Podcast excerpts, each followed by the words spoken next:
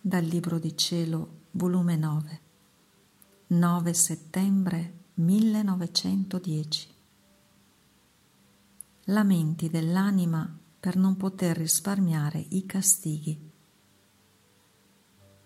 Continuando il mio solito stato, il benedetto Gesù non ci veniva.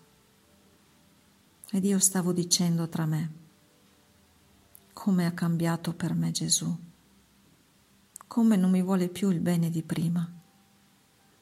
Prima di mettermi sempre in letto, stando il colera, lui stesso mi pregava che se accettavo le sofferenze per qualche giorno, faceva cessare il colera.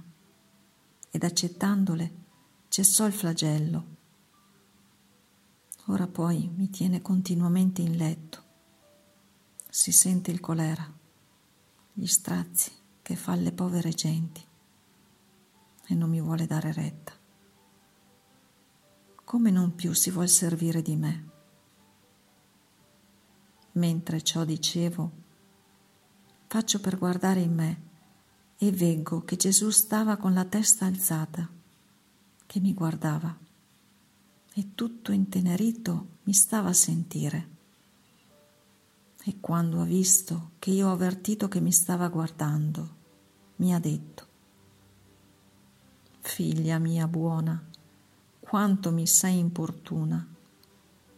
Vuoi vincere per forza, è vero? Va bene, va bene, non mi molestare di più.